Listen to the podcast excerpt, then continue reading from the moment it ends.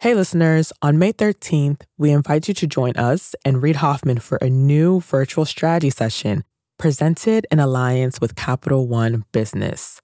You'll hear insights from fellow entrepreneurs about how to be at the forefront of leading change with AI. So, go to mastersofscale.com AI strategy right now to register for free. Again, that's mastersofscale.com AI strategy. Looking forward to seeing you there. I had to get up the day that the FTC announced they were going to block the deal and put on a happy face and talk about all the silver linings to the company. And at the time, I probably like half believed that. But now I 99% believe that. It wasn't just magic that we've been able to pull through and create more value. Some of the macro things around COVID have been a benefit to our business and helped, I think, been really clear on these like omni-channel capabilities that we have being truly distinct and differentiated and a real competitive advantage moving forward. Of course, there were still some benefits to the merger. We wouldn't have done it, but we're much better off as an independent company and I think fortunate to be where we are. That's Andy Katz Mayfield, co founder and co CEO of Harry's, the shaving and consumer products company. Harry's faced a double whammy in early 2020. First, the federal government blocked a billion dollar plus acquisition of the company, disrupting all kinds of plans. And then, soon after, COVID 19 lockdowns hit. I'm Bob Safian, former editor of Fast Company, founder of the Flux Group, and host of Masters of Scale Rapid Response. I wanted to talk with Andy because, given that environment, you might expect all sorts of lost momentum. Instead, Harry's has been rejuvenated recently raising a bunch of fresh capital at a valuation well above the blocked merger deal. Through the pandemic, Andy explains, Harry's got demand from some unexpected products and introduced several new brands. And now, with a war chest at their disposal, Andy and co founder and co CEO Jeff Raider are looking to acquire new brands, having switched from seller to buyer. It's a classic entrepreneurial feat, finding strength and new opportunities amid disappointment and disruption.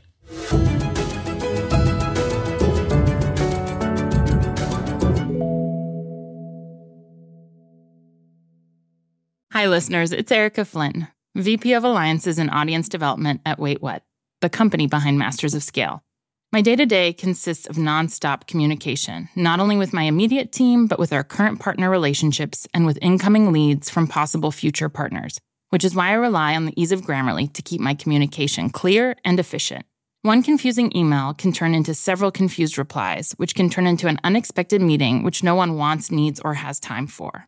Having Grammarly on hand as my trusted AI writing partner not only streamlines my extensive to do list, it minimizes miscommunication by quickly and efficiently synthesizing information and carefully curating tailor made responses to specific groups. In fact, companies that use Grammarly to communicate can save 19 days per year per employee. Grammarly eases the writing process. It's a writing partner from the blank page to the last word typed before hitting send. Join me and over 70,000 teams who trust Grammarly to work faster, hit their goals, and keep their data secure. Visit grammarly.com to learn more. That's grammarly.com. I'm Bob Safian, and I'm here with Andy Katz Mayfield, the co CEO of Harry's. Andy is joining us from his home in California as I ask my questions from my home in New York. Andy, thanks for joining us. Thanks for having me, Bob. So, Harry's has had quite a journey over the last 18 months, and not just because of the pandemic. I was thinking when I last talked to your co founder and co CEO, Jeff Raider, in late 2019. You all had agreed to this $1.37 billion acquisition by Edgewell, the makers of Schick and Wilkinson and a bunch of other brands, Playtex and Banana Boat and so on. And in that deal, you and Jeff were going to run the combined operation as US co presidents. And then early February of 2020, the Federal Trade Commission blocks the deal. Edgewell pulls the plug. And this deal that you're all really excited about just poof, went away. How did you first hear about the FTC decision and how did you all react and deal with that unexpected turn of events? Yeah, we entered into the merger agreement with Edgewell. I think it was April or May of 2019. So we had been planning for integration and going through the process. And I think December, January, we knew that there was some resistance. So when the FTC ultimately decided to try to block the deal in February, it wasn't a complete shock. You know, we kind of gotten signals along the way. But, you know, as you mentioned, it was certainly disappointing because we had put a lot of time and energy into that process and we were excited about the future. And then three weeks later, COVID hit. So that was a one two punch that we were not expecting. But ironically, and with the benefit of some time and some hindsight, I think the fact that there was initially sort of another adversity to go through caused us to get over the Edgewell thing reasonably quickly and just sort of refocus on our business and our future. And in some ways, the last 12 months, or I guess 15 months for us, it's been really clarifying in terms of what our vision is, what we're good at. I want to just unpack just a little bit those two twin disruption events, right? Between the deal and COVID. But in between, how were you responding were you like, oh, I have to like dust off these old plans that we had of what we were going to do? Or were there things that you had gone through in preparing for the deal that were like, oh, this points us to where we're going to go, even though there isn't going to be a deal? Well, I think the good news is that the vision hasn't changed that much. Back in 2017, really 2016, really started to get excited around this vision of building this family of brands. So we were already down that path when we decided to enter into the agreement with Edgewell. So when we exited that, there wasn't like a real pivot from a vision standpoint. It was like, okay, well, now we just know that we're doing this in a standalone way, the way that we envisioned pre Edgewell. And in a lot of ways, having had the opportunity to kind of look inside the belly of the beast, so to speak, and understand from an inside standpoint, like what really goes on in big CPG. CPG, consumer packaged goods. I think it gave us that much more conviction around doing this on our own, turning around brands and trying to reimagine and reinvent. And as we look to M&A to add brands to the portfolio, really focusing on brands that are a lot more like Harry's and Flamingo that are built for a modern consumer with an omni-channel approach in mind where we can really help those brands accelerate growth is probably actually a lot I don't want to say easy, but a lot more consistent than trying to reinvent and reimagine legacy brands. There is a discussion in a bunch of industries and businesses now that, especially coming out of the pandemic, that sort of starting from scratch from that clean slate, there's a lot of advantages. Yeah, that's exactly right. We believe a lot in the power of launching things direct to consumer first and a lot of that has to do with being able to sort of test and learn and iterate and adapt really quickly. We've got great retail partners and there's a role for that. But if you are a business that's got a bunch of brands that are entirely dependent on retail, as an example, it's a lot harder to pivot and adjust than in a direct to consumer world. I want to bring you back to the second disruption, the COVID disruption. For some businesses, the pandemic turned into boom times, right? For others, it sort of became like a desert as a grooming brand, I can imagine you thinking, oh, maybe the need for shaving drops off a little bit in a Zoom world.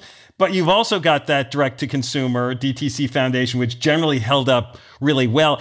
How did all of that net out? Was 2020 a good year? Was it a tough year? For us, it netted to a really good year overall. We grew 25% ish year over year from a revenue standpoint. And our business today is a lot more diversified across channels, products, geographies. Our capabilities and sort of leadership in direct to consumer helped offset some of the challenges that we saw in a retail environment. And even our retail exposure is a lot more heavily weighted towards the Targets and the Walmarts of the world that actually fared reasonably well. And then we had interesting pockets of real growth for the Harry's brand, as an example. Our body wash business did really, really well. Our wax business under our Flamingo brand did exceptionally well as salons were closed and women were looking for more at home solutions for hair removal. We launched a new brand, Cat Person, in the midst of the pandemic, which is maybe not the best time to launch a brand, but if you think about people staying at home, spending more time with their pets, investing more in their pets, and that's an entirely direct to consumer brand today. So the net for us overall, thankfully and gratefully, was definitely positive. Were there any surprises to you as the year went on, or was it pretty straightforward despite the pandemic and the external environment?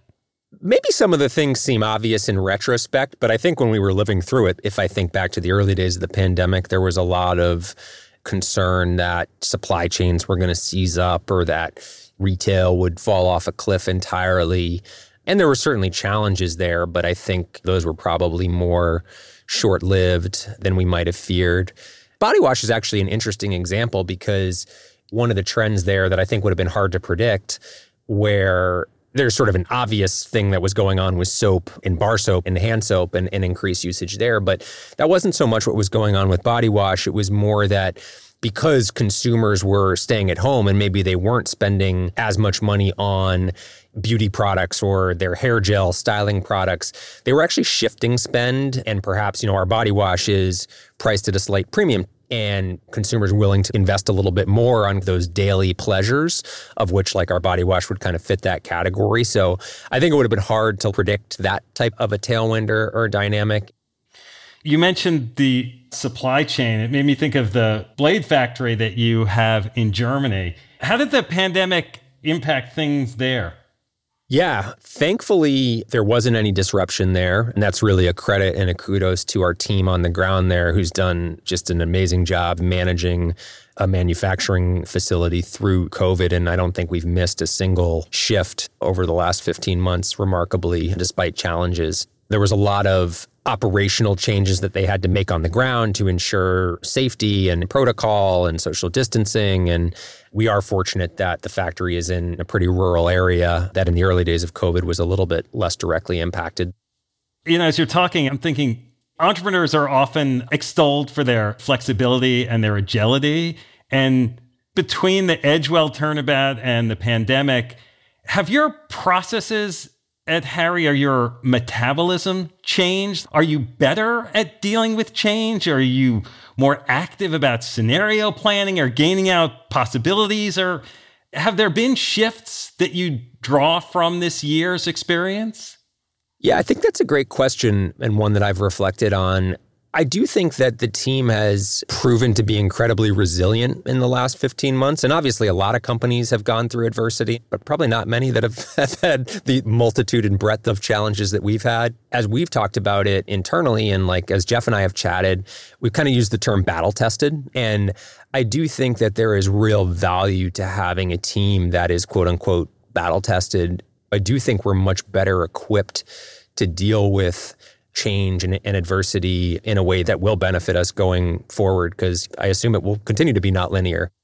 Yeah, I mean, it's been a stressful environment. How do you help your team with their stress? How do you manage your own stress? How, as a leader, is that been worked through the way Harry's works and the way you get through your days? The easiest answer to that question is empathy. Everybody's had a challenging year and trying to sort of be empathetic on that front, understand that people are dealing with a lot, you know, outside of just purely the work context.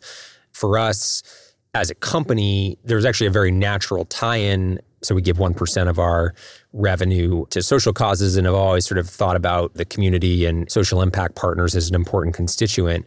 And for the Harry's brand, the cause that we really champion and support is mental health and men's mental health specifically which quite frankly, when we started doing that a few years ago, wasn't as common or kind of accepted as part of like the everyday dialogue as it is now. But we used that lens a ton, particularly in the early days of COVID, and just saying, like, hey, mental health is really important here.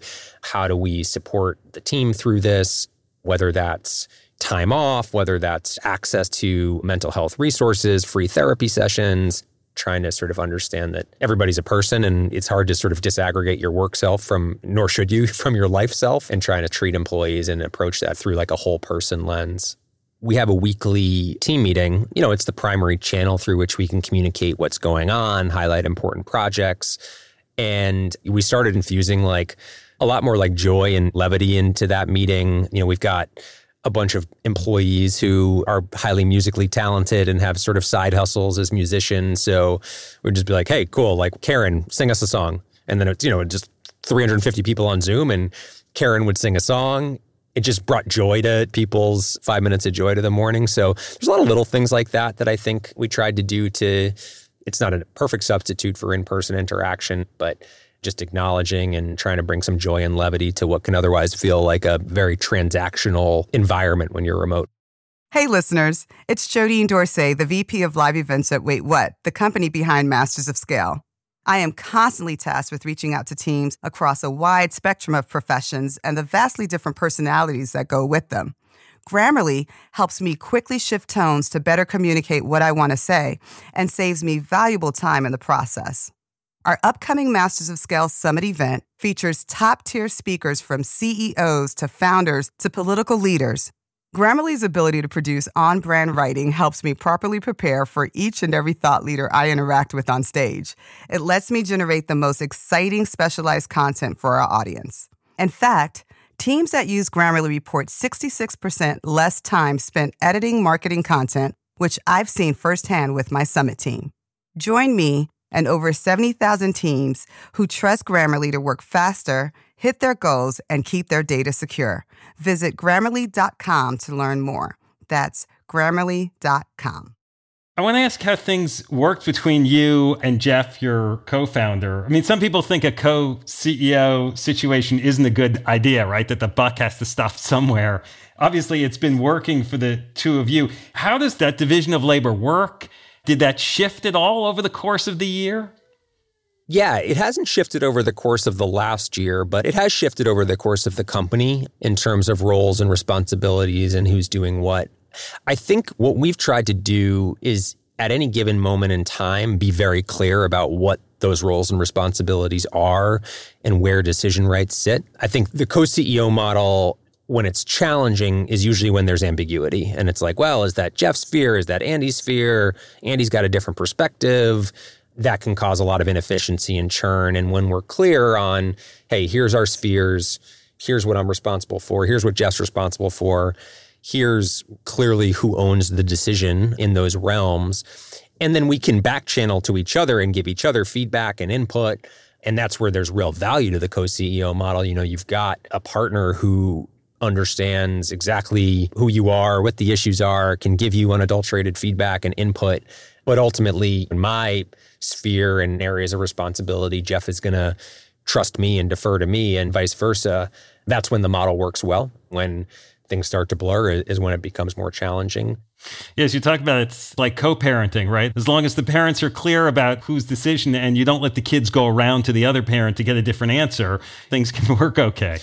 Yeah. And in the early days of Harry's, when we maybe didn't do as good of a job at this, there was a lot of that. There was a lot of like, well, you know, you didn't like the answer mom gave you, go ask dad. And, or dad just disagrees with mom. And so now it's confusing. And so we've learned from some of those mistakes in the early days and tried to get better there. We've also known each other for almost 20 years at this point and can finish each other's sentences and as close to sort of a married couple as you could be without actually being married. And so that model also works better in that type of a dynamic where we've just got such a shorthand and just implicit deep understanding of each other that we can function as kind of one unit oftentimes. And I assume when the Edgewell deal first emerged, you were both aligned about that this was the right, a promising step forward for the company. Yeah, it's interesting. You know, we weren't looking to sell the business. We were really excited about this multi brand vision that we had laid out. We had raised private capital against that. And the Edgewell opportunity was a bit of a one off. It was sort of unique in that it wasn't a big company. There was a lot of potential synergy in shave specifically, which was still a pretty important part of our business, even though we were diversifying. And it was a unique opportunity where we were being given the keys. So even though it was an acquisition, it was really like a reverse acquisition in practice. And we had even pitched multiple private equity firms on going and buying Edgewell and taking them private and folding it into Harry's. And we could never get the math to work on that. But so, yeah, we were excited and aligned around that. And when it comes to big strategic corporate decisions, of course, that's not like, oh, well, that's a Jeff thing or that's an Andy thing. You know, we're going to have to debate and align. But because we share the same values, have a similar worldview, I think have similar aspirations for what we want Harry's to become and the legacy, very rarely are we sort of misaligned on big, important strategic decisions like that. We almost always see eye to eye on those types of things. You mentioned private capital. You recently raised another round of capital, $155 million at a valuation well above the valuation of the Edgewell deal. In hindsight, was it a good thing that the deal didn't work out? Yeah, it was. But I think the the operative word there is hindsight. And honestly, it's also been a lot of hard work and a testament to the effort of the team and the resilience. You know, it wasn't just sort of like magic that we've been able to pull through and create more value. I think as I mentioned also like a realization that doing this independently and unconstrained by legacy brands or legacy corporate structure or some of the challenges that big legacy companies have is just an easier path. So I had to get up the day that the FTC announced they were going to block the deal and, you know, sort of uh, put on a happy face and talk about all the silver linings to the company. And at the time, I probably like half believed that. But now I 99% believe that. Of course, there were still some benefits to the merger. We wouldn't have done it, but we're much better off as an independent company. And I think fortunate to be where we are. So you've determined you're better as an independent company, but part of your strategy now is to go convince other brands like yours to no longer be an independent company and to acquire and be part of this. How does that work? Uh, you got me, Bob. Yeah. Yeah. Are there things from going through the process that inform how you have those discussions or what partners you look for? No, totally. It's a great question. And I think for us, we've raised a ton of capital. We've built a ton of capability. There's been a lot of blood, sweat, and tears in the last eight years since we launched and almost 10 years since we really conceived of the idea if you looked out there at brands that might look like Harry's did five years ago or Flamingo did three years ago, there's a lot of things that we could provide access to founders of those brands and really help them. And you talk about independence, and yeah, of course, at some point, everybody's got to make that decision of do I truly want to go it alone or, you know, do I want to sort of partner up? And I think what we are hoping to offer and we think can offer is a bit of a different alternative than yes, you could go it alone. You can raise growth capital and try to build all these capabilities yourself, or you could sell to a huge CPG company, but that's got its own challenges. We as founders, I think, have a unique empathy for what that experience is like. And, you know, that's how we're approaching it to say, look, you know, we get it in 95% or 99% of cases we're looking at it's a brand and a team that we want to sort of join forces with us as this family, this collective of sort of disruptive, new age, underdog brands. And how can we help? So, what's at stake for Harry's in this moment? I think we've obviously proven that we can incubate and launch brands. We've done it a number of times at this point. We want to prove that we can do this inorganically as well. And we just talked about an M&A and really kind of establish ourselves as this sort of ask yourself the question, hey, if Unilever or Procter & Gamble or Colgate were getting built today, like what would they look like? And really proving that we are this next generation P&G. I think that's what's at stake from a business standpoint. And, you know, we've come a long way, but certainly still have things to prove out on that dimension. And I think relatedly, the other thing that really comes to mind when you ask that question is we're only as good as our talent at the end of the day. And so how do we also establish ourselves as this really inspiring and sort of aspirational, amazing place to work. We've been fortunate in being able to recruit and retain great talent. But as we think about building not just the investor corporate brand around Harry's Inc., but also that employer brand, and not just a brand, but value proposition and experience that enables us to just continue to have a talent advantage, you know, vis a vis some of these larger legacy companies. I think those are the things that'll really make or break us over the next couple years. I mean, the P&G and Colgate of tomorrow, like there are no small aspirations in this. I mean, you've come a long way, but there's still a lot of ground you see ahead of you. Yeah, well, that's the exciting part. I mean, it's a big. If, if you look at the size of those companies and the markets, there, it's a massive opportunity, and that's where I think we feel like we're just scratching the surface and getting started. And so some places maybe there'll be true white space and we want to incubate and develop things on our own and other areas where it's going to make a lot more sense for us to help somebody that's already doing it well. But yeah, I think that's what's exciting about being an independent company and seeing like a very long-term path to sustained growth and impact as a result. Well, this has been great. I have a question to ask you that's purely a point of, of personal curiosity, which I have to ask you about. Prince Harry and Meghan. So, do you notice any like increased clicks when news about them pops up? Like, you didn't know that Harry would be such a strong search term when you picked the name, right? Like, does anything happen? Uh, you know, that is a good question. I'd have to ask our direct to consumer team if there was any actual increase in activity coming out of that interview. But ironically, while yes, Prince Harry is a famous Harry, if you go on social media, the Harry that most often gets conflated is Harry Styles because it's like Harry S, like Harry's. So in our mentions on like Twitter and, and, Instagram and like that, there are a lot of Harry Styles fans. So we'll, we'll have to figure out how to uh, do some sort of collaboration there in the future. I think the Prince is probably going to be a little bit harder to lock down on that front. Well, life is long. We never know, right? Uh, True. Maybe both. Well, Andy, I just want to thank you so much for joining us. It's been great. Yeah. Well, thanks for having me. Uh, very much appreciate it. Enjoyed the conversation. Hi, everyone. It's Jeff Berman, CEO of Wait What and co host of the Masters of Scale podcast. Like many of you, my to do list changes by the minute. Whether I'm working with partners or hashing out legal documents or brainstorming with our team, there is never a shortage of tasks that require attention and constant communication. Like Masters of Scale co host Reid Hoffman, I know artificial intelligence is a huge part of our future, and Grammarly is an enterprising leader in AI. With Grammarly, what used to take a few hours only takes a few clicks.